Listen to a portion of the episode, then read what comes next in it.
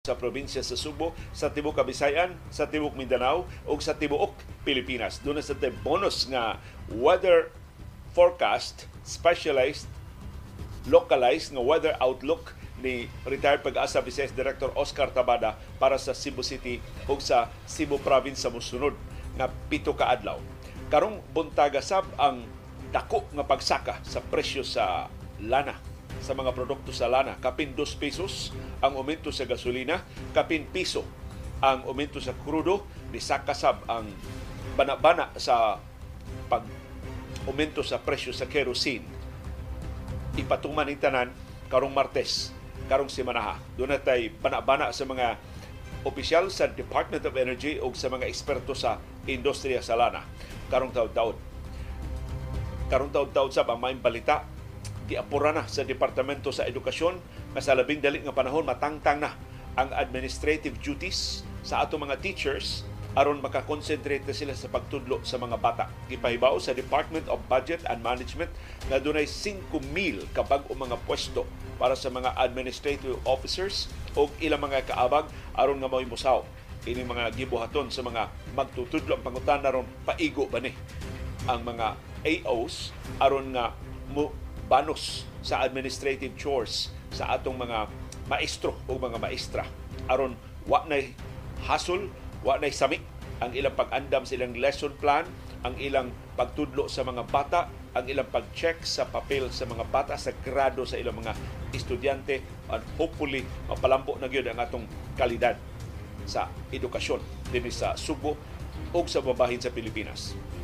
Karong buntaga sab ang Lalis gihapon mahitungod sa charter chains o chatcha ang mga senador o ang mga kongresista nagtinulisukay na nga magkapa destabilize no sa atong nasod. Maka hadlok na hinuon kuno sa mga negosyante kung maglalis ug dugay ang mga kongresistang mga senador labot sa gisugit nga kausaban sa atong 1987 Constitution. Samtang niya masulub ang balita karong buntaga, laing media organization ang manira In fact, di ilang usa, duha ka media organizations ang manira. Ang CNN Philippines, ipahibaw na ugmang adlaw ang ilang closure o gatusan in nila katrabahante ang maapektuhan. Ang ANC, ang ABS-CBN News Channel, ipahibaw na sab, ni goodbye na sab sa ilang mga viewers kay Sky Cable man may sa ANC, niya Sky Cable muhunong naman siyang operasyon kinapalit naman ni sa grupo ni Manny Pangilinan. So ang Sky Cable ma-absorb na ni sa signal. Pero magpabili ng Sky Cable is internet service provider. So wa na kasibiyaan ang ANC. Doon yung mga huhungihong ang ANC mobalhin og laing channel pero nanamilit naman si Tony Velasquez ang usa sa mga anchors sa ANC. Kasubo ba nga nagkasunod nagsunod-sunod ni ang mga media organizations nga naapiki tungod na ni sa ekonomiya, di tungod sa pagpanggukod sa politika tungod kay ni tibugsok pag-ayo ang ilang kita ug ni saka pag-ayo, burot pag-ayo ang alkanse sa bahin sa CNN Philippines, ang ANC kinawad-an siya og plataforma kay ang Sky Cable ipalit 100% sa grupo ni Manny Pangilinan. Ang ANC, ang CNN Philippines doon na say huhungiho nga doon ay papel si Manny Pangilinan sa posibleng pagpadayon sa in some form sa operasyon sa pinakabahin sa operasyon sa CNN uh, Philippines. Posible di na magda sa ngan sa CNN. Karong buntaga sab ang resulta o ang schedule sa mga duwa sa Philippine Basketball Association kay mo resume karong adlaw ang semifinals sa PBA Commissioners Cup alas 3 karong hapon ang Phoenix makigsangka sa Magnolia alas 6.30 karong hapon ang Ginebra San Miguel makigsangka sa San Miguel Pier. Ulos abante og 2-0 ang Magnolia og ang San Miguel makadaog ba ang Ginebra og ang Phoenix aron pag-extend sa series o masilhig ba kining duha ka semifinal series sa PBA Commissioners Cup. Doon na sabtay resulta sa mga duwa sa National Basketball Association. Doon na nagpadayon ng mga duwa karong orasa o schedule sa mga duwa karong butang. sa itong oras sa Pilipinas. O sa atong viewers' views, ang inyong mga reaksyon o mga opinion sa mga isyong natuki o wa matuki sa atong mga programa. Sa atong kasayurang kinoy ko yan, kini pinuhalay sa presyo. Pa, pa, pa, paobsanay sa presyo o mao ni ampay na itong mga konsumidor kung mag contest ni mga negosyante kinsa makapaubos sa ilang presyo aron pagdani og dugang mga suki. Muna kuy-kuyon karong buntaga.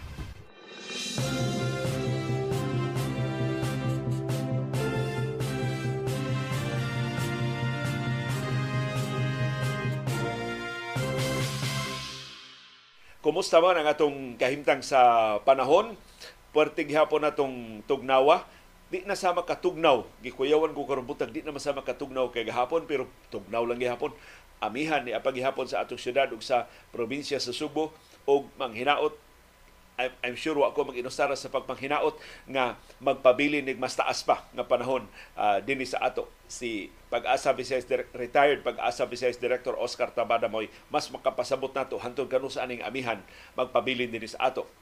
Pero tibuok syudad o probinsya sa Subo, Bohol, Negros Oriental, Sikihor, Tibok Central Visayas, amihan mo'y nagdominar. Why ni sagol nga laing sistema sa atong kahimtang sa panahon. Ang Tibok Eastern Visayas, Leyte, Southern Leyte, Biliran, Samar, Northern Samar ug Eastern Samar, amihan mo'y ni dominar sa mo dominar sa atong kahimtang sa panahon tibok adlaw karong adlaw. Tibok Western Visayas gipanguluhan sa Bacolod, Iloilo, Aklan o kasilinganan ng mga isla amihan maoy mo dominar bugnaw nga hanging amihan maoy mo dominar sa tibok Mindanao gikan sa Davao City, padung Cagayan de Oro City, padung Zamboanga City, padung Surigao City, Butuan City, amihan. Bugnaw nga hanging amihan. Mao'y mo dominar sa tibok Mindanao. Sa tibok Luzon, gikas Metro Manila, padung Batanes, padung Palawan, padung sa Cordillera, amihan. Mao'y mo dominar sa atong kahimtang sa panahon tibok adlaw karong adlaw. Ug doon natay bonus nga special ug localized weather outlook sa mosunod nga mga adlaw para sa Cebu City ug sa Cebu Province. Sugod karong adlaw Enero 28 hangtod unya sa Pebrero 3. Matod ni retired pag-asa Vice Director Oscar Tabada nga mo'y nagtukaw, nagtuon ug dipasabot ini maong bada-bada sa kahimtang sa panahon ang northeast monsoon o amihan paday makaapektar sa tibok Visayas o sa tibuok Pilipinas. Kanindot ani so magpabilin sa musunod nga pito ka adlaw ang amihan, ang bugnaw nga hanging amihan dinhi sa ato. Karong adlaw Enero 28 ug ugmang adlaw Lunes Enero 29 mostly cloudy to cloudy skies. Mapanganuron nga tus mapanganuron kaayo ang atong kalangitan, gamay ra kaayo ang atong kahigayonan sa pag-uwan, 20% ra. Ang hangin gikan sa north northeast dunay gikusgon nga 15 to 30 kilometers per hour. Ang atong kadagatan moderate to rough. So medyo dagko ang atong baud pero luwas gihapon sa gagmay nga mga sakayan. Ang temperatura perting ubusa 24 to 29 degrees Celsius ang atong heat index mo ang kainit aktual nga mo dapat sa atong panit 32 degrees Celsius ang kinatasan between 12 noon and 2 p.m. today ug tomorrow. Ini ka Martes, Enero 30, cloudy with rain showers. Doon na natay patak-patak nga pag-uwan. Ini ka buntag, may mahimo siyang light to moderate, mukusog og jutay, ini ka hapon o bana ang pagpanugdog o pagpangilat hangtod na sa gabi. Ang chance of rain mo saka. So yes, Martes dako tag kahigayon sa uwan 70% ang kahigayon sa uwan. Ang hangin gikan sa north northeast maghuros gihapon sa gikusgon nga 15 to 30 kilometers per hour. Ang atong kadagatan moderate to rough. Dangko gihapon na atong bawod pero gag luwas sa gagmay nga mga sakayan. Ang temperatura mo saka og jutay pero gamay ra kay saka 25 to 29 degrees Celsius. Ang atong heat index saka sa bugjutay ngadto sa 33 degrees Celsius from 11 a.m. to 3 p.m. Ini ka Miyerkules, karong simanaha, Enero 31, katapusang adlaw sa unang buwan sa bagong tuig. Cloudy, mapanganuron ang atong kalangitan. Doon natin light to moderate rains, inig kabuntag. Inig kahapon, mahimo siyang showery. Inig kagabi. Ang chance of rain, musaka ngadto sa 80%. So mas dakog kahigayon sa uwan sa Miyerkules pohon. Ang hangin gikan sa northeast dunay gikusgon nga 15 to 30 kilometers per hour. Ang atong coastal waters moderate. So mugag mugagmay na ang atong mga bawd, luwas, mas luwas pa gyud sa gagmay nga mga sakayan. Ang temperatura 25 to 29 degrees Celsius. Ang heat index pabilin nga 33 degrees Celsius between 11 a.m. and 4 p.m. unya sa Miyerkules. Ini ka Huwebes, Pebrero 1 atong hangpon ang branyo nga buwan sa Pebrero pinagi sa mapanganuron nga kalangitan ug patak-patak kapag uwan. Sa 60% ang kahigayonan sa uwan unya sa Huwebes. Ang hangin gikan sa northeast 15 to 30 kilometers per hour. Ang atong coastal waters moderate, luwas sa gagmay nga mga sakayan. Ang temperatura 24 to 30 degrees Celsius. Saka ng jutay ang atong temperatura. Atong heat index sa kasalug jutay ngadto sa 34 degrees Celsius between 12 noon and 3 p.m. Inig ka weekend, Biyernes o Sabado, Pebrero 2 o Pebrero 3, mag-rain showers na ta. O ano na ta sa buntag o sa hapon, o niya mapanganuron na lang hangtod mapanganuron kaayo inig ka gabi. Ang chance of rain mo menos ngadto sa 40%. Ang hangin gikan sa northeast muhinay og jutay 15 to 25 kilometers per hour. Ang atong coastal waters slight to moderate. Luwas sa gagmay nga mga sakayan sa dagat. Ang temperatura saka na og jutay 25 to 30 degrees Celsius atong heat index saka sab mas taas na sab at 34 degrees Celsius between 12 noon and 4 p.m. Daghang salamat retired pag-asa Vice Director Oscar Tabada sa imong padayon nga pagtukaw, pagtuon ug mapailubon nga pagpasabot sa umaabot nato nga kahimtang sa panahon.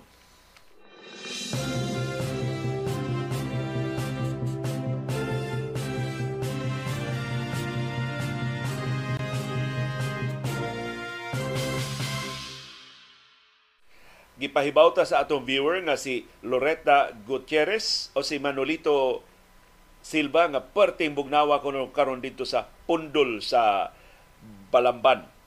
Si Attorney Carlos Alan Cardenas ni pahibaw sab nato bugnaw sab sa ibabaw sa syudad sa Mandaue karong orasa.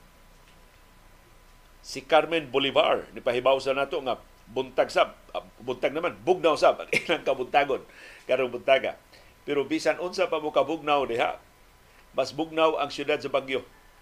Gahapon sa buntag nakasukod ang pag-asa sa kinabuban, kinaubsan nga temperatura sa syudad sa Bagyo sukad pagsugod sa amihan last year niabot og 9.8 degrees Celsius na lang ang temperatura sa Baguio City. Napabas Baguio atong paboritong viewers sa Singapore nga si Sir Nem Saseda o sa mga sakop sa iyang pamilya perting bugnawas bagyo. 9.8 degrees Celsius ang nasukod gahapon sa buntag sa siyudad sa Bagyo. Mao ni ang season low kinaubsan ni nga temperatura sukad pagsugod sa amihan last year October 2023 o mulungtad ni posible Marso or Pebrero karong tuiga 2024. Matod sa pag-asa ang kinaubsan nga temperatura diya sa siyudad sa Bagyo, sa Benguet o kasilinganan ng mga bahin sa Luzon, usually mabatigan dayong tapos sa Enero. So karon mga adlaw mo kinaubsan na temperatura sa Bagyo. Base sa historical records sa pag-asa nga ang temperatura magpabiling ubos sa buwan sa Pebrero pero ang kinaubsan ari sa dayong tapos sa Enero. So ato ni pahimuslan, posible mauna ni ang kinatugnawan nga mga adlaw sa di pa mobanos ning mas grabing epekto, mas bangis nga hulga sa El Nino. Kay niya na ang El Nino, naghuwaw na ang pipila ka probinsya sa Luzon, maghuwaw na sabta by March, si Bako, hinaot dili madayon ang El Nino o mo na atong bantayanan yun na pagka temporaryo ra gyud sa atong kahimtang sa panahon. So, just in case wa pa mo maka-avail sa katugnaw, i-avail ang katugnaw. Suroy-suroy mo buntag, suroy-suroy mo hapon, lakaw-lakaw mo diya palibot sa inyo mga Pinoyanan aron ma-maximize ninyo ang katugnaw. Ayaw mo puyo suds bay. Kay minus kay katugnaw mo nuhot-suhot diyas bay. Adto mo pahimuslin ninyo na amoy suryanan, na amoy lakaw-lakawan, maka-ehersisyo na mo. Dili mo mag tabisay sa singot tungod sa ka bugnaw So si Sir Edwin Similia na sa Carmen karon na man siya resort diha sa Carmen nas kang bugnawa kuno lungsod sa Carmen sa amihan ng Subo. Gahapon na niudto mi dito sa birthday ni Ray Opolentissima. Happy birthday day Ray Opolentissima. Karong adlaw ay birthday. Naguna-una siyang party gahapon. Giimbitar mi niya dito sa Pinayanan sa Kumaguwang sa Barangay Gunob sa siyudad sa Lapu-Lapu. Sus, natago man daghan man kinagkabalayan na karon diya sa Gunob sa Sunrise uh, Drive. Sa Gunob pero perting bugnawa. Perting kusuga sur dili kusog kaayo pero nay huro sa hangin nga perting bugnawa. Ug nag brown out man dito sa Gunob kay dunay aksidente sa dunay kuno dump truck nga nikalit lang saka bitaw ang iyang dump. Unya naharos ang mga linyas kuryente so nang brown out dito sa Gunob ug kasilinganan ng mga barangay. Sukad paghapon sa Yusbuntag dugay kay na hipos ang truck na suplati na igo mis traffic. Uh, kagahapon abtan mig gikag konsolasyon padunggon ob abtan mig duha ka oras. Grabe sa traffic. Nagsugod diri sa lasyon bandawi sumpayan pas traffic dito sa siyudad sa Lapu-Lapu. May na lang nahapsay na pagka udto dihang niya nakabalik na sa ang suga dayong alauna uh, kay gahapon sa hapon. So bugnaw. Ang at silang classmate Yul Julia bugnaw sa kuno sila dito sa siyudad sa Talisay. O sa barangay Bulacau sa Dakbayan sa Subo. Magbalbalhin naman sa classmate Yul sa iyang uh, mga Pinoy anan diha sa habagatang Subo. So hinaot magpabilin panigdugay ang atong amihan o mag, pero mangandam na ta. Di ta mo kumpiyansa sa pag sugod na pag mas grabe na nga epekto sa El Nino. Ya karon dunay bag-ong pagagpas ang mga eksperto sa kahimtang sa panahon nga kining El Nino ikawa niya ba, ba, banusan sa siya sa La Nina. Wa na wa na lang gitay pahuway. Ang El Nino mo na extreme sa grabing kainit, kataas sa temperatura, maka menos sa atong supply sa tubig, banusan sa og La Nina, magbaha na sa ta, pertinesan natong uwana, dako na sa hulga sa yuta, hulga sa dahili sa yuta, o uban pa nga mga katalagman ma-associated sa mas daghang uwan. So gikas El Nino sa una sabtag La Nina. Mo ni ang duha ka extremes sa ato kahimtang sa panahon ug mas frequent na ni masagunso na nitong mahiaguman tungod sa global warming. Mao na ni ang climate change, mao na ni ang konkreto nga manifestation sa pagkausab na pag-init na pag-ayo sa atong planeta tungod sa atong pagpanamastamas sa atong paghugaw-hugaw ug hangtod karon sa atong pagdumili paghunong pagdugang sa polusyon sa atong palibot.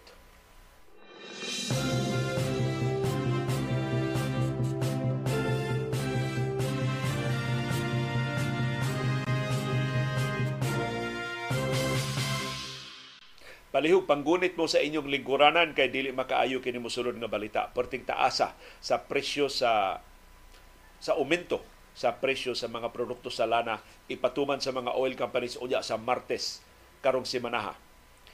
Bana-bana sa mga opisyal sa Department of Energy ug sa mga eksperto sa industriya sa lana, aumento sa presyo sa lana unya sa Martes, Enero 30 karong tuiga.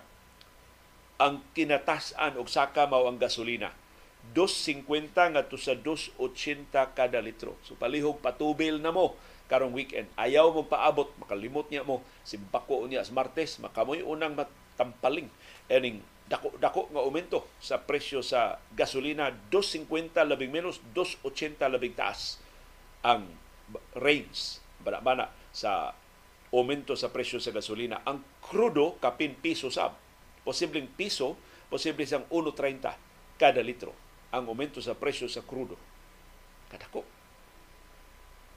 ang kerosene, 40 ngadto sa 60 centavos kada litro. Ni saka sa lupapil ang presyo sa kerosene. 40 centavos to 60 centavos per liter. Nganong isaka ni kay porting dako saka sa presyo sa lana gahap atong huy biyernes katapos ang adlaw sa trading sa niaging simana sa world market. So mao ni ang ato mapaabot unya sa Martes pohon karong simana ha dako ang pagsaka sa presyo sa gasolina, presyo sa krudo o sa presyo sa kerosene. So ang ato rin yung panagang ini, mao ang pagpatubil ng daan. O full tank mo, doon may budget para full tank, sa dili pa mag mupasaka ang mga gasoline station sa presyo sa ilang mga produkto sa lana sugod unya sa Martes. Ang pahibaw sa specific amount sa aumento ugma sa buntag. Pahibaw na sa mga oil companies pero pustaanay pa parihara na ang ilang aumento up to the last centavo. Kanang pangangkon sa Department of Energy nga gawas no na ang kompetensya sa mga oil companies dinhi sa ato tungod sa oil deregulation law, ila na nara na silang o ang aktual nga nahitabo cartelized. Nagsabot ra ni nagkunsabo ni ang mga oil companies aron pagpaburot pag-ayo sa ilang ginansya kay kung mag-ihay ni sila takda silang presyo magpuhalay ni sila pareha ini mga tindahan atong isgutan sa tong kuy-kuy karong taon-taon nga nagpuhalay paubos sa ilang mga presyo So ang mga oil companies aron di sila maalkanse ilang ginansya, aron dili mo ma, ma, maibanan ang ilang ginansya, nagsabot sila. Ug sukad pa kaniadto pila na ni katuig, wa gyud ni mausab ang trend nga pariha ang ilang aumento, pariha ang ilang laslas sa ilang presyo. Of course, di magpariha ang ilang presyo tungod kay managlahi man ang ilang location. Kung taas ang abangan sa luna nga ilang nahimutangan silang gasoline station, mas taas ang presyo. Kung sila rin na nag-iya sa ilang luna, maka-afford sila pagpaubos sa presyo. Pero ang aumento o ang last-last kada semana nga ilang ipahibaw parihara up to the last centavo. Nagpasabot nagkinopyahay ra ning mga kanahan aron pagpaburot sa ilang ginansya. Ang gobyerno raw ang hibaw na nakonsabo ni sila aron sa pagduot pagsamot sa atong mga konsumidor. Kinsa man ning gikagupta ni CB diri sa among Pinoyanan pati sa yuhaman ni CB nga nag-aw-aw kini mga mulabay ba diri sa iyong buntag diri sa amo mairo man mairing man mataw man. Aw-aw ni CB pero samtang mag-aw siya si kitiw-kitiw ang iyang ikog. So, pasabot mo gusto ba siya magkikigala gusto siya magkikila-ila unya mo sila insinultihan aw-aw raman so pasa, pa, pa, pasayloan na lang palihog. Adto na background. Uh, karon sa buntag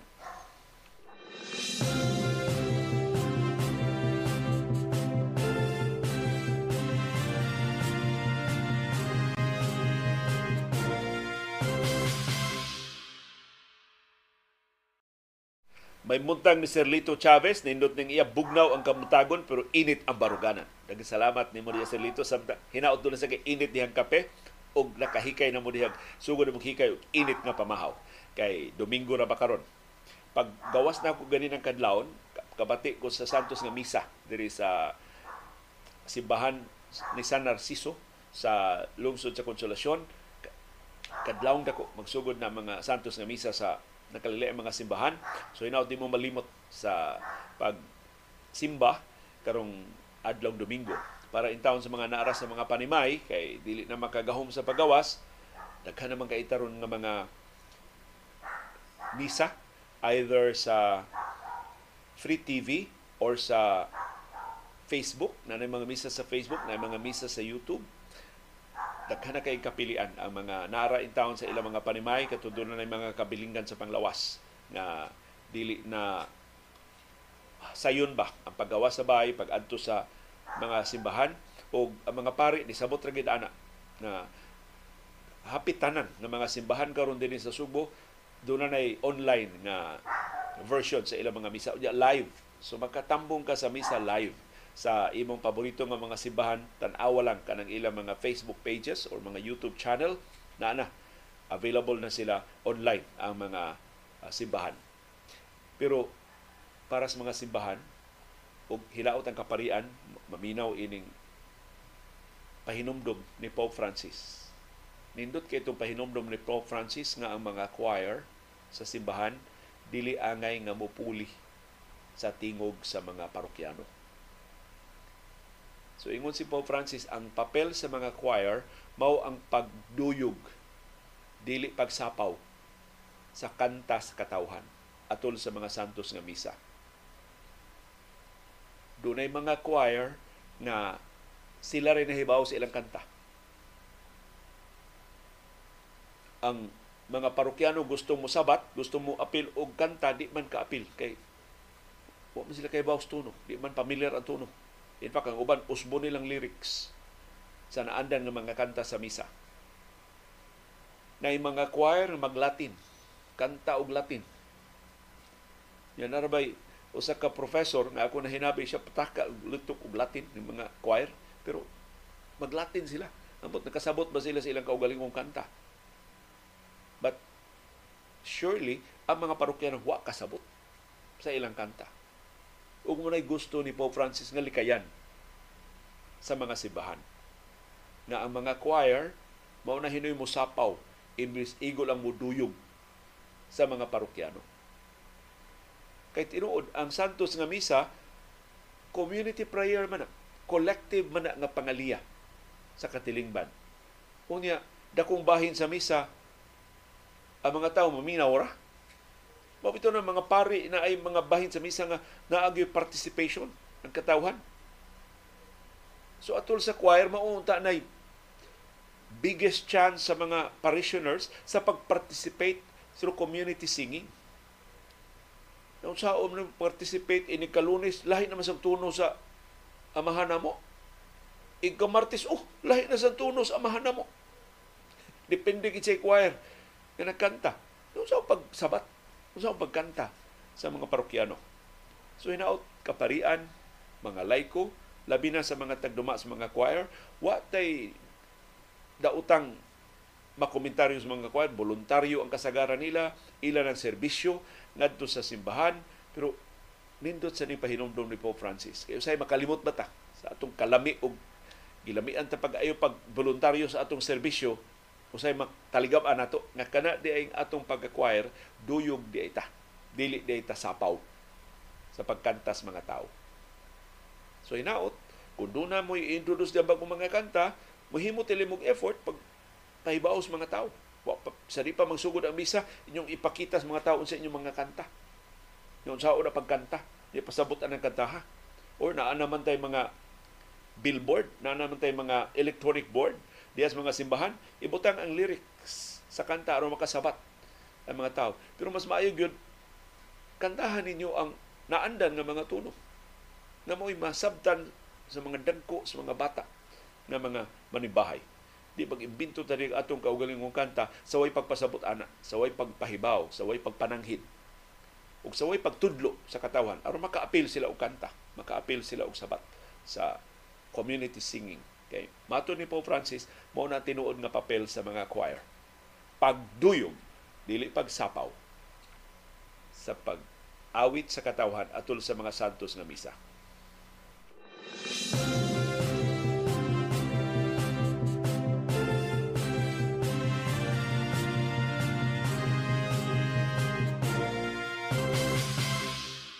Gipahibaw sa Department of Budget and Management, ready na ang Departamento sa Edukasyon nga mopatuman ining Department Order nga magtangtang na sa administrative duties sa atong mga maestro o mga maestra sa tanang eskwelahang publiko elementarya ug high school dinhi sa Subo ug sa tanang bahin sa Pilipinas. Effectivity ini maong department order next month. 15 days human sa iyang publication sa DepEd website. Sa ato pa second half of February dili na pahimuon og report dili na sangunan o mga non-teaching duties ang atong mga magtutudlo aron ang atong mga teachers makakonsentrate na, makagamit na sa kinatibuk-an nilang panahon, makasentro na sa tanan nilang atensyon ngadto sa paghimo og lesson plan para sa mga bata. Pag-execute sa ilang lesson plan, tarungo nila og himuon nilang engaging ang ilang mga lesson plans, kumpletuhon ang visual aids, di lang nila ibutang sa bungbong kay masuko. Ang education secretary himuon nila ang tanan ng mga paagi. Aron nga masabtan sa mga bata makaparticipate ang mga bata. Kay sama sa choir sa pahinumdom ni Pope Francis ang mga magtutudlo dili mo sapaw igo lang mo abang sa pagkat-on sa mga bata di kay mga magtutudlo mo sa classroom magdunga na mo basa sa libros mga bata kay mao pa sa pagbasa ninyo sa inyong textbooks na master na supposedly, hopefully, na master na ninyo inyong mga textbooks, kanang inyong mga lesson plan sa di pa mumusod sa inyong classroom. aron nga maay na kay mo diha mo customize sa mo mo pahaom sa inyong mga leksyon ngadto sa attention level sa interest, sa level of interest o pagpalambo sa kasibot sa enthusiasm sa mga bata sa pagkatuon. Kay kung suhito na gud kasi imong isulti, makapangita na kaglailai mga paagi unsaon pagpasabot. Pero mao pa imong pag uh, class, sorry ha, ma mao paghimo na ko ani akong lesson plan wa ko kumbasa. So paghimog lesson plan wa ka kabasa sa imong lesson plan. Kay nung do jud ito na may pipila ka mga teachers sa high as uh, usually sa college diri sa kuli sa kolehiyo makabantay gyud ko nagin may mga teachers nga wa gyud andam. Wa gyud preparasyon. Kana bang pagpakli-pakli pas libro pa siya kay bawa sa siyang sugod. Unya kung magta, magtamot ka sa libro isulti niya ang naas libro mo ora yang gibasa. May, mas may pagkamon lang basa sa libro say masayo pa siya basa mapandol-pandol pa siya basa di na hinong kasabot So hinaot ato mga teachers dili na ingon ana. Pero ang excuse gud sa ato mga teachers, doon sila sa pagtuon at least 50 ka mga non-teaching chores. 50 ka mga sugo nga way labot sa ilang pagkamagtutudlo nga gi hanok nila sa Departamento sa Edukasyon sa nangaging katuigan. Kanang 50 ka mga non-teaching jobs, non-teaching duties, hinaot matangtang na na by the second half of next month aron makakonsentrate na gid ang mga magtutudlo sa ilang pagtudlo sa mga bata, sa ilang paghatag o mga pagtulunan sa mga bata. Matod sa DBM, aron katabangan ang mga magtutudlo nga makalingkawas gikan sa lang administrative duties, giaprobahan na sa DBM adto pang August 2023, sa so pa August last year, ang creation sa bag-ong 5,000 non-teaching positions para sa mga eskwelahan sa Departamento sa Edukasyon tibuok Pilipinas. Ang tuyo ini mao ang paghatag og adequate manpower and support to educators in giving quality instruction to learners. Out of 5,000 positions nga gi-create sa DepEd, 3,500 ang Administrative Officer 2, AO2. Ang ilang trabaho mao ang pagrelibo sa mga magtutudlo sa administrative tasks aron nga dili na mahasol ang ato mga teachers. Ang nahibilin nga 1,500 positions mao ang Project Development Officer PDO1 positions nga mo complement mo abag sa trabaho sa mga administrative officers o AO2 sa uban pang non-teaching personnel. Ug ubang non-teaching personnel pinagi sa pag-facilitate sa pagpatuman sa nagkalilain ng mga programa o mga proyekto o mga kalihukan. So katong 50 ka mga gimotos mga magtutudlo nga non-teaching jobs, non-teaching duties, mo bahin-bahinon ini mga AO2 o kini mga PDO1. Doon ang mga, mga titulo kining pero actually mga non-teaching personnel ni sila, mga administrative staff kini sila sa yano pa pagkasulti. Ang AO2 o ang PDO1 pareha sweldo ang starting basic salary nila 27,000 pesos a month. Sa ato pa salary grade 11 sila sigun sa listahan sa mga suhulan nga gitakda sa Department of Budget and Management. O tungod ini mao press release sa DBM, naglibog ko. Gahapon sa atong programa, ang akong pagsabot mao nga 5,000 ka administrative staff ang gihire last year, 2023, og laing 5,000 ka administrative staff ang i-hire this year. Sa ito pa, 10,000 ka administrative staff. Karon nagbasa ko sa press release sa DBM, posible maura ni. Ang 5,000 ka mga posisyon nga na create last year, kung na-fill up na to, padayunon og sweldo this year. 5,000. Wa man mag-ingon ang DBM nga dunay laing 5,000 administrative positions nga ilang i-create after August 2023. Ang pangutana, igo ba ni? Ang 5,000 ra ka mga administrative staff para sa dulan usa ka milyon ka mga magtutudlo sa tibuok Pilipinas. Maka-relibo ba sila tinuod sa mga gibuhaton o magkayamukat ang ato mga gibuhaton diya sa mga eskwelahan? Although sigon sa department order, ang mo puli ang responsibilidad sa pagtuhimo ani mga non-teaching duties sa ato mga magtutudlo mao ang mga school heads mga principal. Of course inabagan sa administrative staff. Kay mahimo bugunas principal ang trabaho sa napo 20 30 ka magtutudlo sa iyang eskwelahan. Og ang administrative staff i-deploy by cluster dili per school ang deployment so pipila ka administrative staff in charge sila sa common tasks, common non-teaching duties sa pipila ka mga eskwelahan, sa pipila ka mga magtutudlo. So atong tan-awon unsaon ni dunay tungas buwan, dunay 15 days ang Departamento sa Edukasyon sa paghapsay sa mga detalye sa pagpatuman ini, sa pagrelibo na sa mga magtutudlo sa ilang administrative chores aron nga ibalhin ni ngadto sa administrative support staff aron ang mga teachers finally makaligkawas na, makatingob na sa ilang panahon, maka sentro na silang atensyon pag palambo sa kalidad, pag himong mas engaging, paghimong mas madanihon ngadto sa mga bata, paghimong mas sayon nga sabton sa ilang mga leksyon, sa ilang mga tinunan.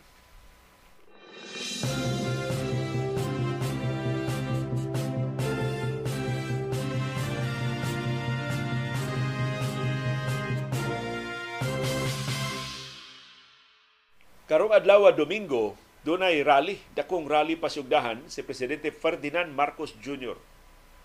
Kining iyang rally magsentro ining bagong brand siyang administrasyon nga bagong Pilipinas. Human gilusad ang logo ining bagong Pilipinas, wa nang tay nadunggan ining programaha kay nato kutob logo ra to. Na aday rally karon.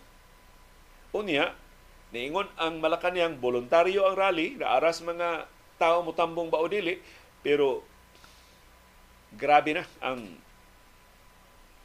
mobilization sa nagkalilain ng mga ahensya sa gobyerno.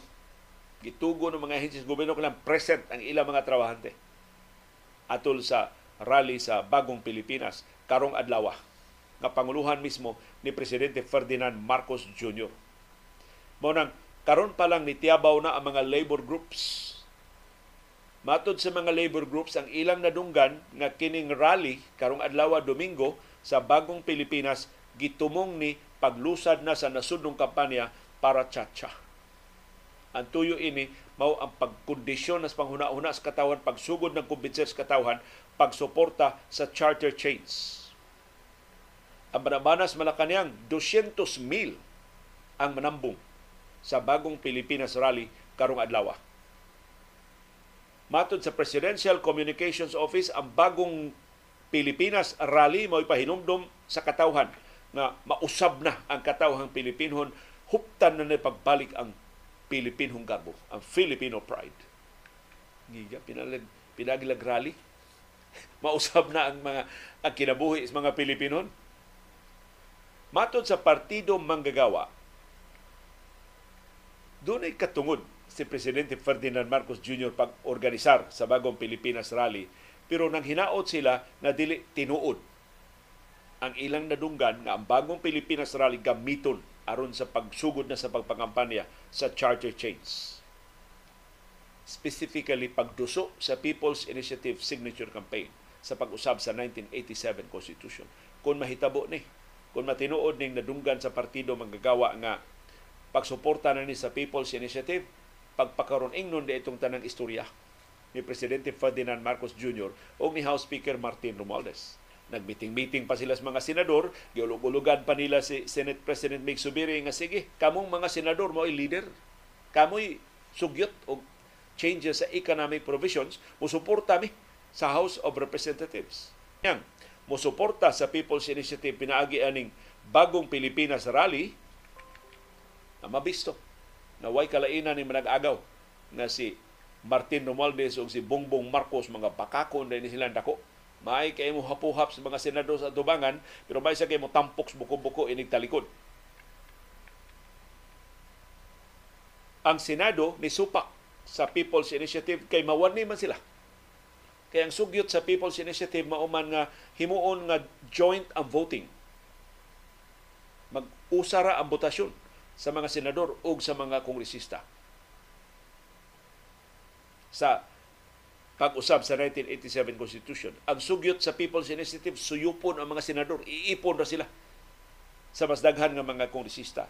24 ra ka senador, 316 ka kongresista, abisan pag unanimous ang Senado pagsupak, Muuyon ang 316, wa sila mahimo ang mga senador. Matod sa partido manggagawa, duna nay sugo ang nakalilain nga mga ahensya apil na sa mga barangay officials pagtambong sa bagong Pilipinas rally diha sa Luneta karong adlaw. So atay apil din Sugbo. Amot doon na bay local versions kining bagong Pilipinas rally din sa ato pero tuwa sa Luneta ang kalihukan ipahigayon. Tambungan ni, ni Presidente Ferdinand Marcos Jr. mismo. So ingon si chairperson Renato Magtubo sa partido Manggagawa, dili ni Chamba na ang bagong Pilipinas Rally ilusad samtang nakabuylo na ang People's Initiative sa pag-usab sa 1987 Constitution. Ubato ni Magtubo ang ilang mga sakop nakabantay nga doon na mga circulars, doon na mga memoranda nga nag-auhag sa lokal nga mga opisyal pagtambong sa rally. Amot, mangadto ba sila sa Quirino Grandstand o mupahigayon og ilang kaugaling mong rally sa ilang tagsa-tagsa ka mga lugar. Ang bagong Pilipinas gilusad naman ni sa niaging tuig isip slogan. O karon nga doon na rally nga ipahigayon, wa may laing kalihukan nga nat, natunong kini People's Initiative. So posible mao gini ang tinuod nga tuyo ini maong kampanya. So kini People's Initiative di lang ni kang Waldes kang Marcos sabni. Ang bayan muna party list sa buwag nila pamahayag ni Ingon nakadungog na sab sila na doon na mga orders nga nadawat sa nagalilain nga mga ahensya sa gobyerno pagsugo sa ilang staff pagtambong sa rally. Kisaaran sila og pagkaon, kisaaran sila og transportasyon nga abagahon sa gobyerno. Suspila ka milyon ka pesos naman sab ang magasto ining bagong Pilipinas Rally karong adlaw. Ang rally maglakip sa serbisyo fair sa tanang mga ahensya sa gobyerno. So naagyon. Naagi participation ang tanang ahensya sa gobyerno. Ang Department of Social Welfare and Development, ang Social Security System, ang Philippine Health Insurance Corporation muhatag o mga serbisyo ngadto sa Manambong gawas ni Presidente Ferdinand Marcos Jr. motambong ang tanang mga sakop sa iyang gabinete, motambong ang tanang nasudnong mga opisyal sa gobyerno, motambong ang mga artista ug ang mga mag-aawit. so kung tinuod na People's Initiative kining raliha, dakong bugal-bugal katong sulti ni super ate ng Pangulo nga si Senador Amy Marcos. Mato ni Senador Amy Marcos ang iyang pangaliya nga unta ang presidente malikay panalipdan sa labawng makagagahom gikan sa mga sungayan nga naglibot niya nga nagsigi og insister aning People's Initiative para sa Chacha. Kung tinuod nga ang bagong Pilipinas Rally para din sa People's Initiative o sa Chacha, murag sayop si Senador Amy Marcos nga gilibutan og mga sungayan ang iyang igsuon murag ang tinuod mao siya mo'y labing dako og sungay.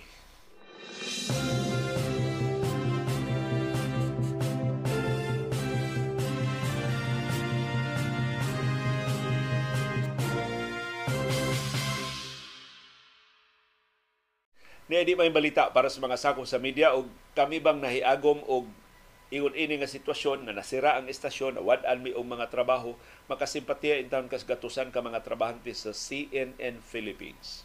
Nga officially mo pahibaw ugmang adlaw Lunes nga mo off the air na sila. Siyam katuig ra ang operasyon sa CNN Philippines bag-o ni sila nga nag-operate. Manira na sila nakadesider ang local franchise holder sa CNN Philippines nga paungo na ang ilang sibya tungod sa ilang alkanse. Matud sa mga opisyal sa CNN Philippines, ang ilang alkanse kapina 5 ka bilyon ka pesos. Ako ang alkansihan. Sa niaging siyam katuig, 5 ka bilyon ka pesos ang alkanse sa CNN Philippines.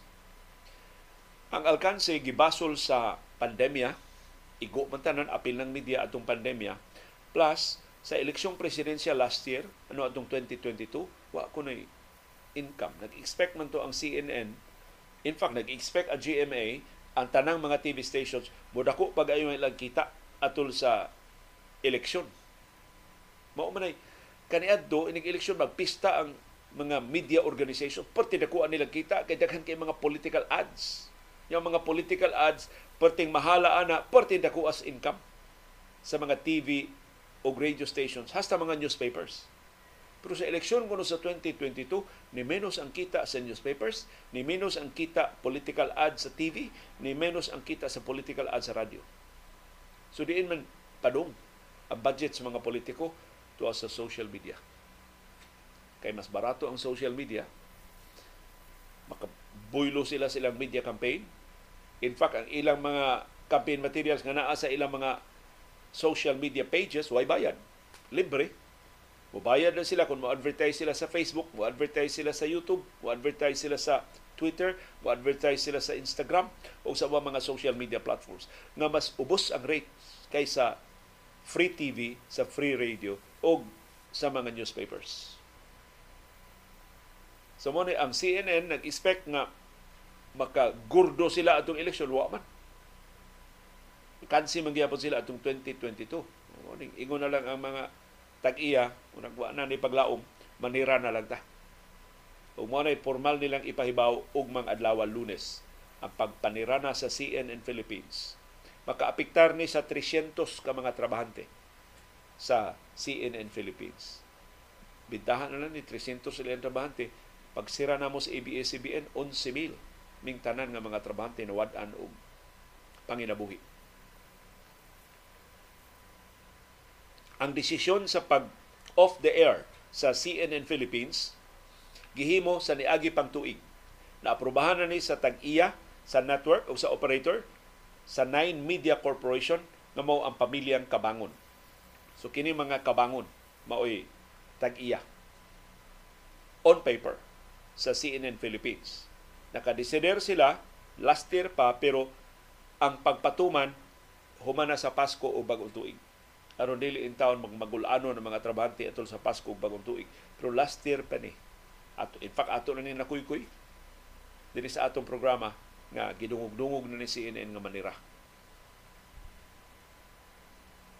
On paper, ang pamilyang Kabangon mo'y tag-iya. Pero doon mga huhungihong dias Manila nga ang tinon nga tag-iya ining CNN Philippines at tinon nga kwarta nagpadagan ining CNN Philippines mo ang kwarta ni Ramon Ang o Chris Ramon ang negosyante man, gidak-an na tiyali 5 bilyones pesos nga alkanse, putol na lang.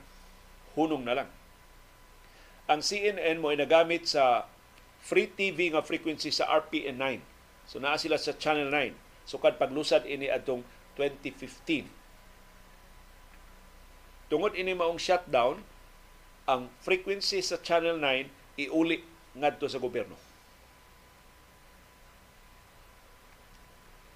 ug mga adlaw Lunes ang opisyal nga pahibaw sa pagsira sa CNN Philippines. Ang muli muhimo sa pahibaw mao ang presidente sa CNN Philippines nga si Benji Ramos.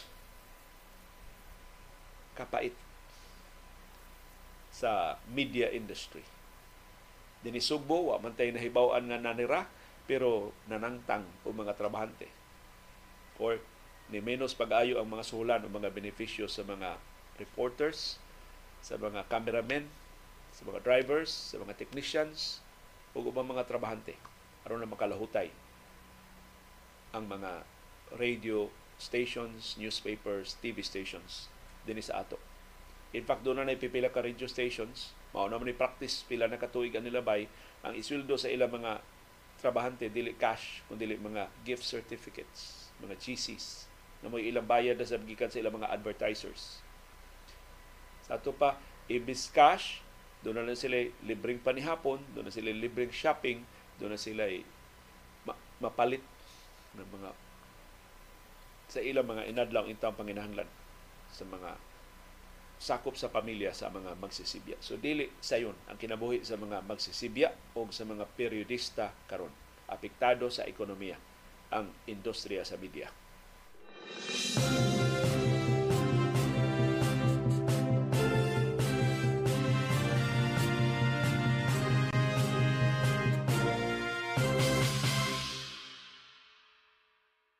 Pero doon na ako'y nadunggan na dili ni mo'y katapusan sa CNN Philippines Kabantay mo, ang CNN Philippines karong bag-o nagsigig pahibaw sa ilang partnerships mainly with Manny Pangilinan. Ang PBA gisalida na sa CNN Philippines. Ang Itbulaga gisalida na sa weekends sa week sa CNN Philippines. Kung ang desisyon na himo na last year pagsira sa CNN, nganong gipahibaw pa man mga partnerships this year. Towards the end of last year, kini mga partnerships ni Manny Pangilinan gi-entertain pa man sa CNN. Kung tinud sila nga manira na. Ang ako nadunggan mao ni. Exit ang Kabangon family o exit si Ramon Ang kung siya may tinuod nga financier ni CNN Philippines. Enter the Dragon si Manny Pangilinan. Kay kini si Manny Pangilinan ganahan mo jud media wa pa gid siya kakitag paagi unsa pa paginansya sa media pero mani pangilinan ganahan gid media. So ma ang TV5 for the longest time alkanse gisustinihan gid ni Manny Pangilinan ang TV5 kinis Manny Pangilinan gahi sa ning-o giingnan siya nga ang imong depekto sa TV5 gawas nga bati kay imong content kay outside of ABS and GMA kinsa ra may talents nila sa TV5. Mumater man ang personalities sa TV5. Pero karon ngilngig na kay ilang personalities sa TV5. Naana nila si Corina Sanchez, naana nila si Ted Filon, naana nila si Rafi Tulfo. Ngilngig ni si Rafi Tulfo, may million of viewers. But, naana nila Itbulaga, Tito Vic at Joey. So, ang naging rason ang TV5 nga doon mo take off pero di ka take off ang TV5 tungod sa ilang signal. Ug kaniadto na ang mga technicians mismong gikonsulta ni Manny Pangilinan mao ni pahibaw na mo nga kaniadto na ng rekomendasyon nga mag-upgrade ta sa atong mga transmitter para yung Manny Pangilinan no that doesn't matter the people will look for us the people will find ways to see us kung nindot ko na ang content. So parang Manny Pangilinan, ninduto na na to ang content, bahala na ng atong infrastructure.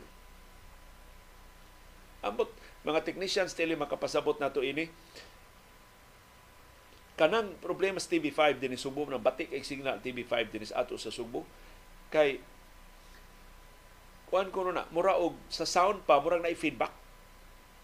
Kana bitaw microphone nimo nya nagtingog sa ang imong monitor dool ra kaayo mo feedback mo ngiyaw.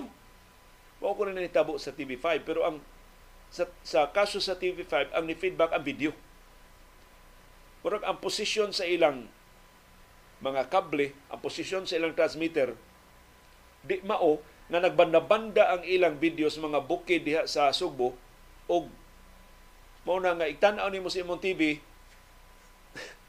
di mo gideklaro ang TV5 dili gi siya crystal clear ba? Do na siya gamay nga distortion. Mao na na kuan din murag nag-loop. Bitaw nag nagbiyo-biyo ra ni ilang video niya nagbangga nag-feedback Di ko kapasabot ana technically sa pero mao na problema sa TV5. Dili lang ang location sa ilang transmitter kundi ang quality gyud sa ilang signal. Mao gini problema. O kada kinahanglan mo na og constant tweaking, constant adjustment. Na ko himong example ninyo. Kato nagbag-o mi sa mong transmitter sa ABS. Hambugiro kay powerful na kay mong transmitter sa ABS Oh, nireklamo mo taga Kulon, di man maklarong ABS diri sa Kulon? Na, na feedback sa Kamigin. Uy, klaruhan as ABS Cebu diri sa Kamigin, uy. so, ang among ang among antena tu ama Puntidias Kamigin, wa na hinos Kulon. Wa na hinos downtown area sa Cebu City. So gitweak na sa namo, gipaduko na sa namo jutay. Ingon ana na kadelikado na signal sa akaron good kuan naman. Digital na wala na problema og digital na imo signal bisag to pag langob doon na kay signal. Pero analog pa man ang kasagaran wa pa man ipatumas gobyerno ang digitization sa Philippine television. So mo problema sa TV5 and I think naka-realize nas man Pangilinan na kay murag gibubuan na ni kwarta aron i-update na ni i-upgrade na ni ilang mga facilities dinhi sa Subo. Magtukod na sila dugang mga towers sa ubabahin sa Pilipinas dugiinan mo Guzman ni Pangilinan ayo pagtukod og analog towers pagtukod og digital towers. Pero kung magtukod sa siya digital towers, analog pa man ang standard sa gobyerno. So naa ba ni transition ba? Gasto siya binilyon ka pesos para analog. Unya mo ingong gobyerno, digital na ta. Wala ko paslana na yung analog. So murag naghuwat na lang sa siya. So mo actually ni problema ni Manny Pangilinan. Daghan kay siyang kwarta, siya kay baon zaon pag pahiluna ang iyang mga media companies. Sa print, nanay print si Manny Pangilinan. Ha? Pila na na newspapers ang iyang gipanang iya. Philippine Star, apil ang Freeman, nga di mo nagsuwat og column. Murag ang business world, dili pa tingali. Pero aktibo kay Manny Pangilinan ining media. Ganahan kay siyang media. Kung iyang angkon sa tanang negosyo ang iyang giapilan ang media ra pa niya masabti hangtod karon Kay daghan kay variables ning media. Why magic formula ning media nga kung mo publish kag newspapers, ginansya ka. Kung mo patingog kag radio o TV stations, paminawon ka. So, ang signal mo labing na kong problema sa TV5. So, balik ta sa CNN Philippines. Ang ako na dunggan mauni nga ang CNN manira pero mo take over si Manny Pangilinan I don't know sa unya pag take over hapit naman mo expire ang kontrata uban sa CNN sa kay nagbayad man ni CNN Philippines sa CNN main aron paggamit sa ilang logo, paggamit sa ilang ngan. Kay dako kay kung CNN Philippines ka kaysa ordinaryo lang ka nga TV station. Although wa gyud na makapitalize sa So I think ang problema na asad sa marketing, ang signal sad mas bati mag-signal Channel 9 kaysa actually ang most disadvantage most disadvantage sa signal. Kung signal mo isgutan kami sa ABS-CBN sa una. Kay pagsugod ko sa ABS-CBN pioneer man silang mga Lopez mga ginikanan pa nilang Henny Lopez may nagsugod ini of course channel 2 sila. Kay mo may available na channel. Channel 2 sila. Sila may kinaunahan. Later on it was found out nga sa TV the lower your frequency is, the worse your signal will be. Mas ubos imong frequency, mas bati imong signal. Taas sa imong frequency, bati sa imong signal. So, diha sa TV, kanang middle frequencies mo na ideal. So, kanang channel 7, mo na kachamba. Mo na ka-timing. Kanang channel 7, mo na kininutan og signal sa TV. Channel 7. Channel 5, nindot unta, pero transmitter man sa bati ang Channel 9 madada pero, pero ang transmitter sa bati wasa mo invest ang gobyerno sa Channel 9. So kanang Channel 7 mao nay kinanidutan og signal. Pero kami sa ABS-CBN, wa mi mo surrender. Bati ang Channel 2, ngita mi paagi unsaon nga makapaminaw, matultulan mis mga tao. So mo nagsibing upgrade sa mga transmitters. Dili panalitan subo. Ako lang isulti, sirado namang ABS-CBN, Bati man mo signal din ni Subo. Di man may kaabot sa in fact, hantod na sirami di may kaabot bugo. Kung iti frustration ni anhing Mayor Juni Martinez, usa man inyong IBS di man ko kakita diri City Halls bugo sa inyong signal. Kay tungod sa mga bukid diya sa amayan ng Subo. So among gibuhat, nagtukod mi og mga kung ito na, repeaters ba tawag na, mga mini transmitters, na transmitters hagna sa Bohol mo ito magsibig ato sagna. Sa Bohol, kay naami transmitter diha. Aron nga, kay ang hagna mo yung nakita sa mga engineers nga maka palapad sa mong signal sa ubang bahin din sa Central Visayas o sa ubang bahin sa Kabisayan o sa ilang bahin din sa Subo o sa Bohol. So, wa mo hunong ang ABS-CBN sa pag pangitag mga paagi pag-improve sa signal. Sa dihang wa na gimidaganan kay sa Metro Manila us-us na mga mo sina, tagas na mga buildings sa Metro Manila. Mo ni gawas ang TV Plus. Ako na naigasulti ninyo karon, mao na hinungdan gi pagawas ang TV Plus.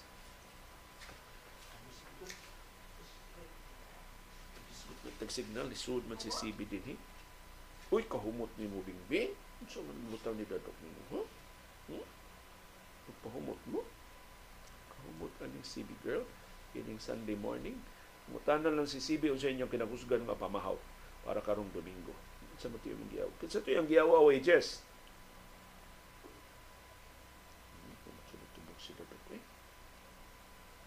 What is si CB girl? Perting humuta. perting baskuga karong butaga pating laksiha kay may sakto ni tug CB. Daghang salamat CB girl sa imong pagkuyog sa itong programa. So kadtong naapsan ng GMA sa ratings dito sa Metro Manila tungod to sa signal. Kay ang among signal di nakaabot dito sa Kabalayan tungod sa katag-as ng mga buildings. So para sa ABS-CBN, ang atong paglaom ini ang digitization na lang. Kami may nag-una nga doon na may digital transmitter ang ang ABS-CBN. Ang problema ang gobyerno wa mo yamar na kay ang US nag-digital na, ang Japan nag-digital na, kita wa pa. So wa, wa magamit ang among digital nga transmitter, mao man sulbad unta sa among problema. So in the meantime, ingon ang ABS, nita tag paagi. TV Plus Nya TV Plus gibarato pag-ayo. Jesus, dako ag halin atong TV Plus pila to ka milyon ang halin sa ABS-CBN sa TV Plus. So na doble do na pa siya bag-ong revenue stream, bag-o niya negosyo ang TV Plus, mas daghan pag yung mananaw sa ABS-CBN kay maklaro naman signal kung doon kay TV Plus. Mo to actually ang gibuhat sa ABS-CBN. Ang mga innovation sa ABS-CBN may wa. Imani Pangilinan, wa sa CNN Philippines. So ang ilang signal problems mao'y mao'y problema. But I don't know, di ko gustong mo angkon og credit, di naman ko taga ABS-CBN, pero ang shift to digital media, ang shift nga to sa social media platforms, na naatol, nadungan, o tsamba ba lang sa pagkasira sa ABS-CBN. Pagkasira sa ABS-CBN, nga na siya sa free TV, Wa man sila ing kapilian. Niadto siya YouTube. Niadto siya Facebook. Niadto siya sa mga social media platforms. Mausap tong higayunan ni shift ang mga viewers. Ni menos pagayo ang viewership sa free TV, ni sulbong pagayo ang viewership sa YouTube o sa Facebook diri sa ato.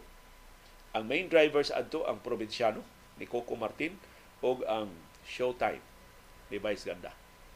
Of course, katong uban pang nindot kay mga shows sa ABS-CBN.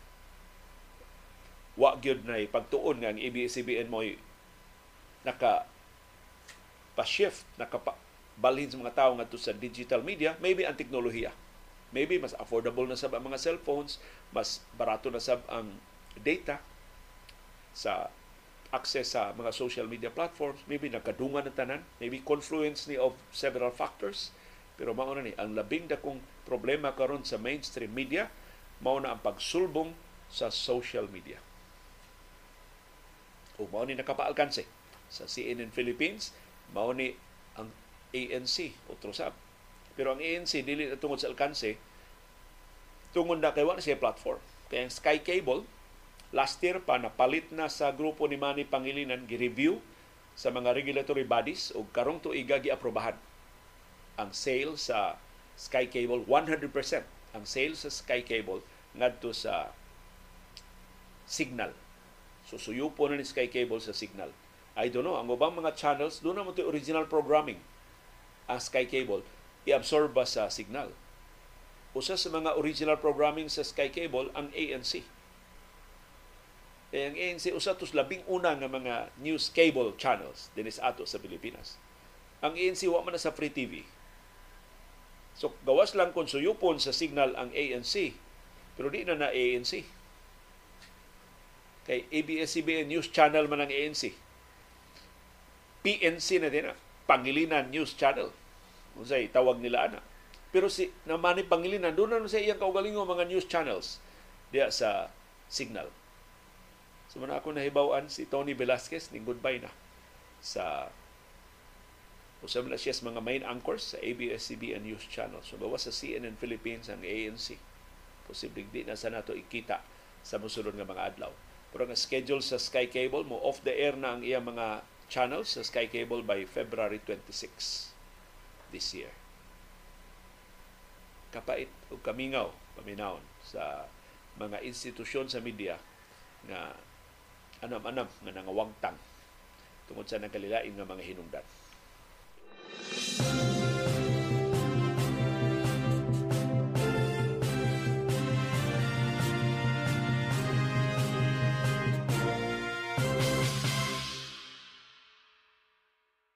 O karong adlaw mo resume ang semifinals sa PBA Commissioner's Cup. Duha ka duha. Karong adlaw sa upat ka mga teams nga mao nila nahibiling nagbarog human sa elimination round sa PBA Commissioner's Cup. Ang first game alas 3 karong hapon Magnolia Hotshots batok sa Phoenix. Ang Phoenix mosuway pag-extend sa series pinaagi sa pagdaog sa game 3. Kay kun ang Magnolia gyapon mo daog sa game 3, silhig ang Phoenix. Mahuman na ang ilang semifinal series kay best of 5 raman ni. So ang team nga unang makadaog tulok ka duwa mao'y maka-abante sa finals na sa PBA Commissioners Cup. So nag-una karon ang Magnolia 2-0, nakilala siya usan lang kadaog aron pag-abante sa finals. Ang Phoenix kinahanglan nga mudaog sa nahibiling tuto ka duwa aron sila mo'y musud sa finals ug ila ma-eliminate ang top seed nga mao ang Magnolia Hot Shots. Alas 6:30 karong gabi ang mas gikahinaman mas kulbahinam nga duwa ang main game tali sa sister teams nga Hinebra San Miguel o San Miguel Beer. Ang San Miguel Beer mao nag-una sa series 2-0. Kidaog sa San Miguel Beer ang unang duha ka duwa. Sa ato pa kun iyang mapildi ang Hinebra karong gabi manimahong silhig. Mas sweep sa San Miguel Beer ang Hinebra San Miguel. O sweet revenge na sa San Miguel, tamis na nga risbak sa San Miguel batok sa Hinebra nga ni sweep sa nila sa semifinal sab sa niaging PBA Governors Cup. Pero kung dunay maka-extend sa series ang Hinebra. So daghan nga pas ang Hinebra makadaog lang ni kausa kuyaw ang San Miguel Mir maratsada sa katungusang tuto ka duwa ini series. So kung madaog sa Hinebra ang duwa karong gabi na-extend ang series ngadto sa Game 4. Kung madaog sa Hinebra ang Game 4, tabla na ang ilang standings, 2-2, doon ay rubber match na Game 5. Kung mo'y mo decider, kinsa ining duha ka managsuon ng mga teams nga pulos gipanag-iya ni Ramon ang ang moabante sa PBA Commissioners Cup Finals. Good luck sa atong mga paborito nga mga magdudua sa Magnolia o sa Phoenix nga mag-abot na karong alas 3 sa hapon og San Miguel Beer og Ginebra Gin Kings na mag-abot karong alas 6:30 sa gabi. Wa man pabor-pabor ang ato, espesyal pa nga good luck ngadto sa buutan kaayo nga subuanong higante. Ang gentle giant nga taga Pinamungahan og taga Compostela nga si Junmar Fajardo. Way lalis. Siya mao'y idolo sa mga subuanon diya sa Philippine Basketball Association. Way laing magdudua sa PBA makaharong sa record ni Junmar Pahardo sa labing unang professional basketball association din sa Tibok Asia. Good luck sa tanan nato mga magdudua sa Philippine Basketball Association Commissioners Cup.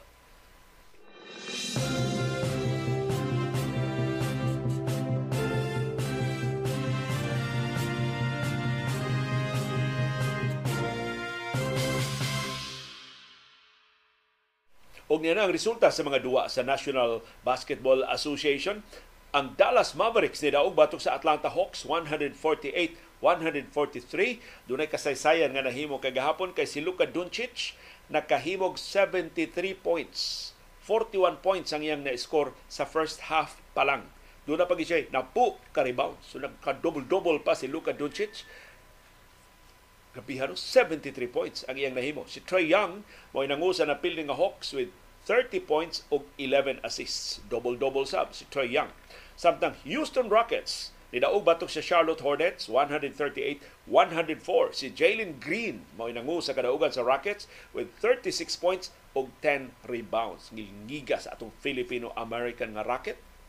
Double-double si Jalen Green sa ilang kadaugan kay gahapon batok sa Hornets. Ang Indiana Pacers ni daog batok sa Phoenix Suns 133-131 si Pascal Siakam mo nangu sa kadaugan sa Pacers with 31 points.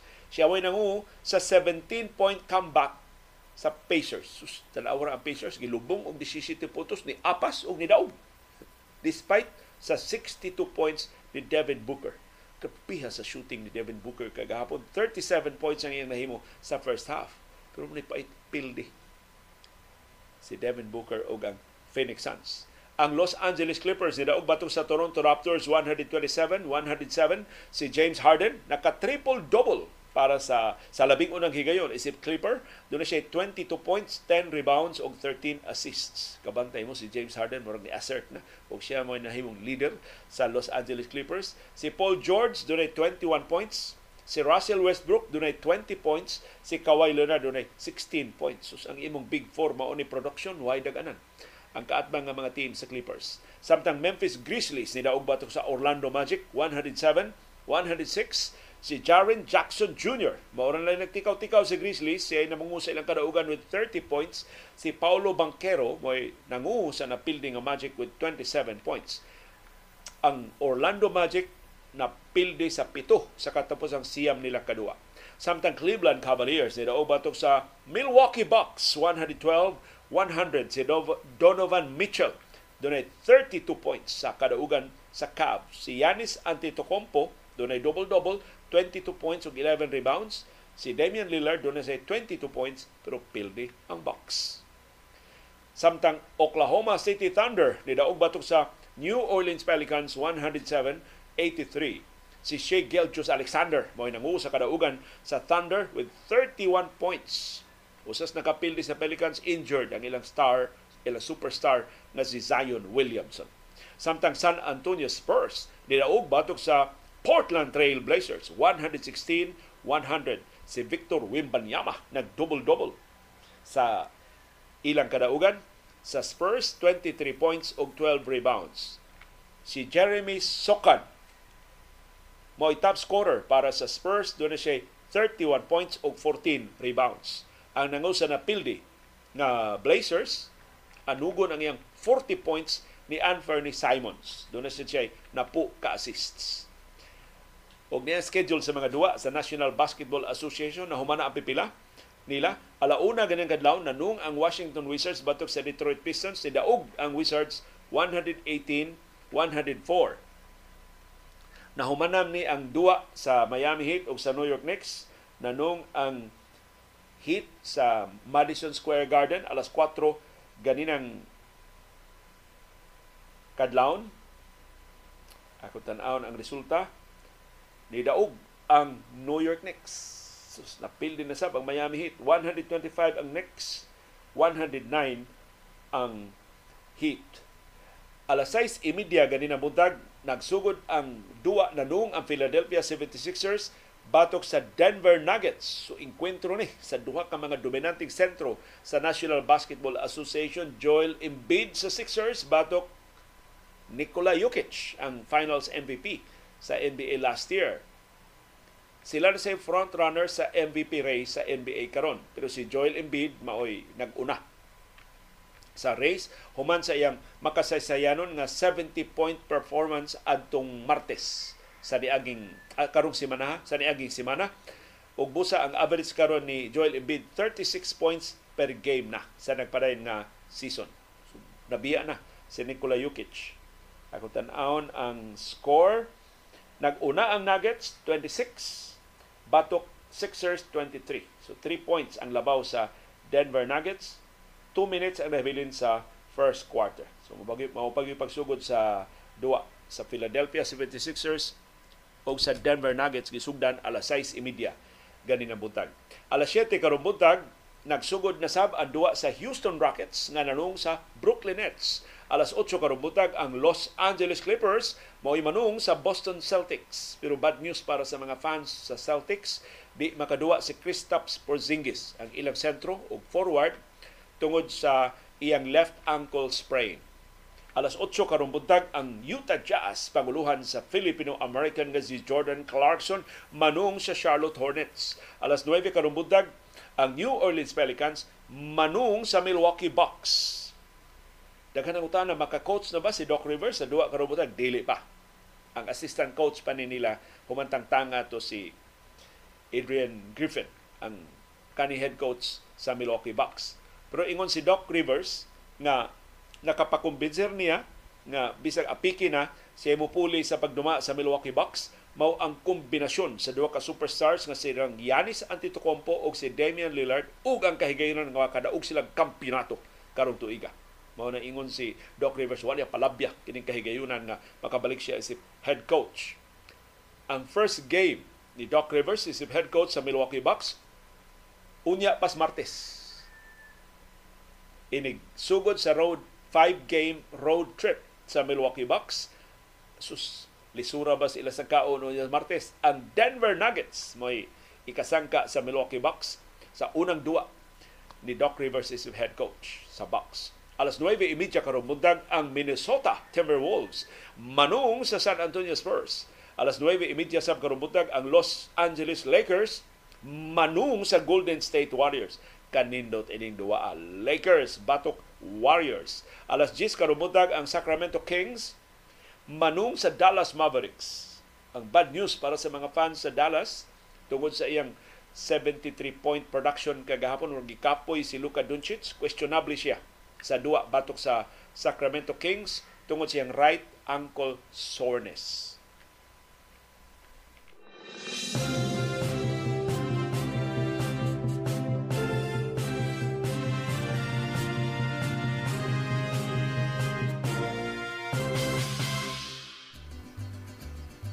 Daghang salamat sa aktibo nga pag-apil o pagsuporta o pagsalig sa atong mga programa. Ani ana ang atong viewers views. Ang inyong mga opinion o mga reaksyon sa mga isyong natuki o wa matuki sa atong mga programa. Happy birthday karong adlaw ni Ray Opolentissima. Igsuon ni Ray sa akong sister-in-law. So nahog lang sa ni Ray nga akong brother-in-law. Salamat kay Ray sa lamia sa sus gabi mga putahe sa birthday ni Ray. Pulos mga putahe sa Binaliw, Barangay Binaliw ang kampiyon gud para nako ang ilang bingka sa bingka binaliw. Kanilang bingka binaliw dili siya ngilngig. Puti ra siya unya dukot sa ibabaw. Ah, kang gilngiga ang ilang biko binaliw. Dili bingka, biko binaliw. Askang lamia sa ilang biko binaliw. Uh, niingon man to sa Rega, maka-order niya raw niya ako o biko binaliw. Ig-order na ako, pakit ta mo unsay unsay kalami unsa kanindot anang biko uh, binaliw unya sus ang ilang utan ang ilang manok bisaya mas lami pas katmon mahilom-hilom na binaliw lamia ang ilang manok bisaya kanang ilang sagulan o sweeties ilang sagulan o daghang kay sangig. Haskan humuta o haskan lamia. Kunya, kana bang kumplito sa timpla sa tiktik asin haskan lamia sa manok bisaya sa basta ah, bilib man kus manok bisaya di skatmon, mas humok, mas lami. Mas tayam kayo ang timpla sa manok bisaya diri sa Pinaliw. Unya, ang kanding Pinaliw. O, sa di sad kabalibaran ng ilang putahis kanding Pinaliw. Kana bang humok na kayo nga di pa nimo pa akon matangtang nas bukog ang unod sa kanding askan lami ah, sa birthday party ni Ray Opolentissima. Advance uh, birthday party to kay mo pag-abot sa iyang maguwang si Dodong Nelson gikan sa Japan. So, tuan ni manimuyo sa Australia. Kay murag karon si Nelson mo larga na sa padung sa iya mga inlo sa Dipolog sa uh, Mindanao. So happy birthday nimo Ray Opolentissima karong adlaw. Og happy birthday sab sa pinangga ug gwapang anak ni Dennis Cabahog Mato ni Dennis di gyud nato kalimtan ang Ginoo kanunay gyud magbantay kanato ang akong anak nangutana asa naman akong birthday greetings gikan ni Leo. kay bata pa ni magsige na ko og greet og happy birthday ani niya karon 26 years old na ang anak ni Dennis Kabahog si Ninya Isabel Kabahog. Happy birthday Ninya Isabel Kabahog karong adlaw diha sa New York sa Estados Unidos. Si Tess Babor niingon I love amihan. Mayo unta magdugay pa ni ang kabugnaw. Sa forecast ni Director Tabada, bulungtad pa ni pito ka adlaw, hinaot pa unta. Nga di mo kagyo og sayo. Si Arnold Flores niingon, wa gi klaro ng LTO pag-release anang plaka. Ilang ingon, go to your nearest LTO office. Unya, inig adto nimo, ipasa na sad ka sa laing branch kay tuwa ko dito.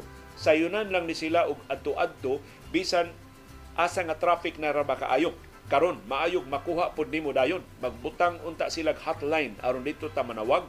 Unya ingnon ta og asa ang nearest LTO nga atong kaaduan aron dili maanugon ang atong oras. Take note Director Galario sa Land Transportation Office din sa Central Visayas. Si Rico Sanchez niingon Bag ora ko nag-renew sa akong driver's license, papel ra ang ako nadawat. Og niingon ang taga LTO, mag-text ra sila sa amo kung available na ang among plastic card. Why timeline gihatag? Si Sabiniana Castro niingon suod nako nga amigo o amiga kaayo silang mayorama niingon na ay problema sa panglawas ang mayor si Mayor Rama no dili ang ngayon nga mo lilom ana gikan sa mga Subuano. Makasabot ang mga Subuano kinsa bagoy immune og sakit na to. Makasabot ang mga Subuano. Doon naman pangaliya para siyang kaayuhan kundi na niya itago kung doon naman siya balatian. Si Rolito Dadlag niingon China's ability to gain information means na compromised ang communication system sa atong security agencies sa Pilipinas. Wa pa ganit ta maka-resupply mission nag-atang-atang na ang China sa ilang 50 ka mga barko diya sa Ayungin Shoal, makapaalarma na, sigon ni Rolito. Si Cebu Uptowner na ingon, ako sayangan ko aning PCSO kung tinuod nga binuang ning ilang mga winners sa tinud-anay lang ang daling maduulan sa mga kabus kung na ay problemang pinansyal tungod sa sakit mao ang PCSO o ang malasakit o mas daghang ambulansya gikan sa PCSO. Ako mopalit ko one ticket kung makahigayon as a form of entertainment o support sa charity sa PCSO. Pero ayaw lang sa ihurot imong kwarta og palit og ticket kay sugal na na. Si Maria Teresa Agbo na ingon, iyan ning reaksyon sa itong panahom dayong kilom-kilom kagahapon na naguluhan og parokyano. Nakahila ko sa istorya kon ang tao maghinulsol sa iyang kasaypanan mao na nga pinangga gid siya sa Ginoo si Sam Dapi niingon sugilanon nga makapatandog sa mga kasing-kasing sa mga nawad-an na og paglaom. Salamat kay usahay makalimot na ta nga naman di ay labaw makagagahog. Ang atong Ginoo nga mao'y magbuot og tag-iya sa tanan. Kay usahay grabe ang nahuptan natong katakos, malimot ta nagipahuwam ra ni. We are just stewards in this world. Si Mildred Campaner niingon malipayon siyang mudawat kung kuhaon na siya sa Ginoo kay nakapangayo naman siya og pasaylo og bag-o na nagbag-o na siya kay katong parokyano ang ilingig sa itong mga krimen nga nahimo og uh, nakakita siya sa labaw nakaamgo siya na kinamaw bago siya siyang kinabuhi. Si Nels Gulciano ingon nindot ang imong background kay murag painting. Akong background ang panganod panganod na taon to dari sa among bukirang barangay sa Kasili sa Konsolasyon. Kanindot sab ko sa story, very inspiring. Indeed, God works in mysterious ways. Si Attorney Carlos Alan Cardenas ningon one lesson sa sugilanon sa panahon dayong kilong-kilong kagahapon, di gyud maayo nga magmarites ko. Sa akong pagkamarites, makaguba ko sa tao. Nalimot ko nga bisan hugaw ug nakamuritsing ang tao, gihimo na sa panagway sa atong Ginoo. Maunay dako nak nga sa nako. Being judgmental sa ubang mga tao.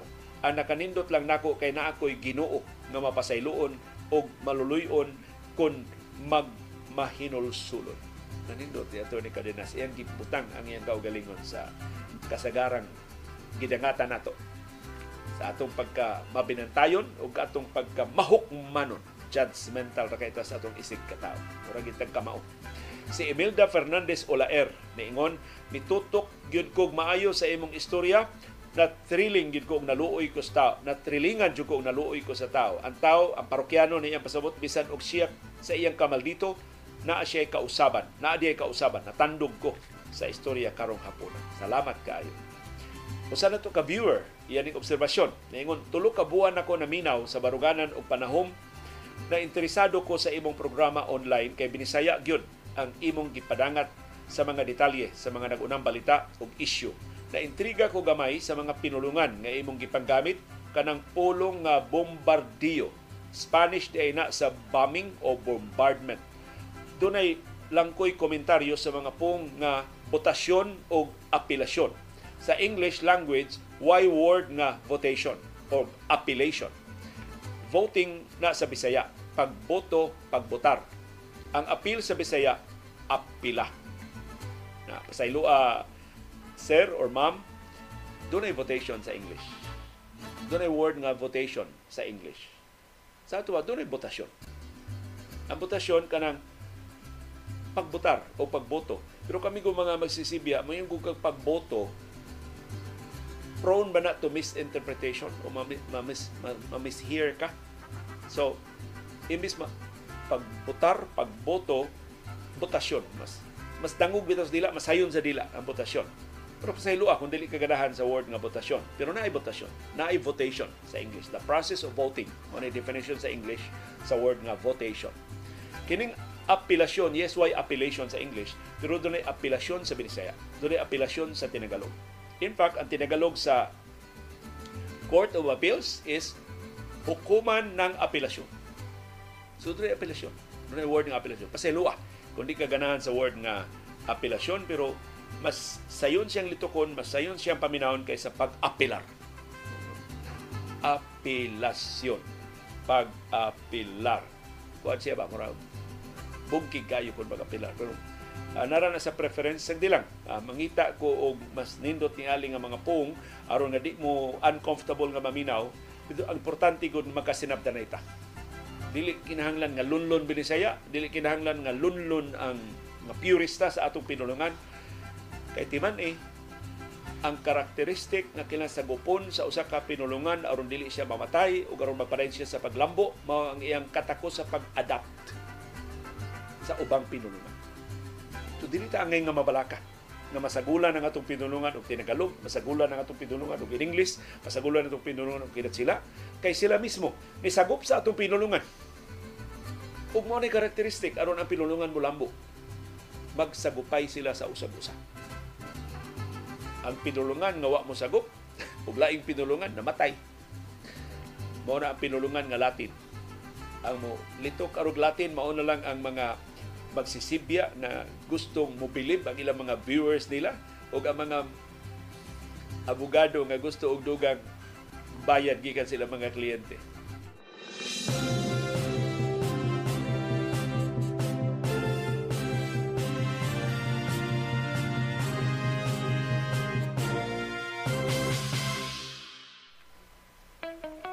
Dunay daghang matang sa kasayuran. Dunay kasayuran pinadailang. Dali ra kayong mahibawan. Dunay sa kasayuran gitaguan, kilumluman ang ayang kuy-kuyon sa katawan. Mauna ni ang kasayuran kinoy-kuyan. Nakabuylo na ang pinuhalay sa mga tindahan ang pagtanyag og mas ubos nga presyo ngadto sa katawhan. Ang dali gyud may responsable ining tanan karon doon na sila ing chain nga naapektuhan Human ang dali nakabuylo na dito sa kauluhan, nakatukod na siya og gatusan ka mga tindahan nga ditanyag og ubos nga presyo ngadto sa katawhan ang higante nga mga chain of department stores o mga groceries na ig-an o busa ang ilang presyo ila na sang gipaubsan. Ang unang naigo mao ang pure gold ni Lucio Co. Daghan na kay karon nga mga promo gipaubsan pag-ayo ang ilang mga presyo ug ang mga konsumidor mao naka benepisyo. Sunod na piktahan mao ang Robinsons. Tinagi ni Robina Gokong Way ni himo sab siya og kausaban. Iyang gi-acquire ang usa ka kompanya nga pareha sa dali o binaligyan. Aron ang presyo mapaubsan kadi ma ang ginansya sa Robinsons dili ma apektuhan ngita sila og lain nga tindahan aron mo ilang ibangil sa dali. Aron nga dili sila ma igan ang latest nga naapektuhan mao ang 7-Eleven. Ang 7-Eleven ni angkon nga ang ilang halin ni ubos sa pagkakaron tungod sa dali competition. So ang 7-Eleven nilusad og taas kayo nga promo. Magsugod karong buwan sa Enero, ulungtad hangtod unya sa Marso. Dunay diskwento hangtod 40% sa hapit tanan nilang mga produkto. Mga 24, 20 kabin ka mga produkto ang ipabarato nila ang presyo 40% ang laslas pertindakua sama sa kape or serbisa. Asukar ug uban pa. Tan hapit tanang produkto sa 7-Eleven gi diskwento nila up to 40% ang discount ining promoha. Nindot ni nga epekto kung makasustener ang dali ining iyang paglaslas pag-ayo sa presyo Hinaut ang uban pa mga tindahan mo paubos sa ilang presyo kitang mga konsumidor mao'y makabenepisyo. Kano sa makanidali mo abot dili sa ato sa Subo aron nga nainganyo sa ning ato mga tindahan pagpaubos sa ilang presyo kaysa pagkakaroon murag di pa ginansiyaan kita nila pag-ayo. Wa tay kapilian kay bisag asa tang tindahan na maumao. Doon na mga diferensya 5 centavos, 10 centavos, 15 centavos, alkansi tas plite kung atong tuyuon o ato sa destino. Hinaot nga ang dali makaable sa iyang mga tindahan sa uban pang bahin sa Pilipinas aron nga ang mga negosyanteng kanahan nagpalabi silang negosyo kisupsupan nila pag-ayo ang katawhan makaamgo nga dili nila palabian kay ni ay mas baratong kompetisyon nga posibleng atong kadagpan. Daghang salamat sa inyong aktibong nga pag-apil sa atong mga programa, sa inyong pagsuporta o sa inyong pagsalig, o sa inyong pagsugyot sa pagpalambo pa sa atong mga tulumanon. Ug daghang salamat sa inyong padayon nga pakigbisog pagtugkad sa mga implikasyon sa labing mahinungdanon nga mga panghitabo sa atong palibot. Aron kitang tanan makaangkon sa kahigayunan pag-umol sa labing gawas nun, labing makiangayon ug labing lig-on nga barugan. Mao kadto ang among baruganan. Unsay imong baruganan? Daghang salamat sa imong pakiguban.